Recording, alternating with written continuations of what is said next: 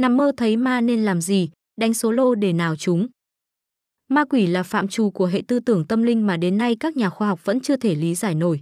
Vì vậy những ai chiêm bao gặp hình ảnh này thường tỉnh giác với tâm lý sợ hãi, lo lắng bất an. Liệu thực sự nằm mơ thấy ma có đáng sợ và khiến bản thân phải suy nghĩ nhiều?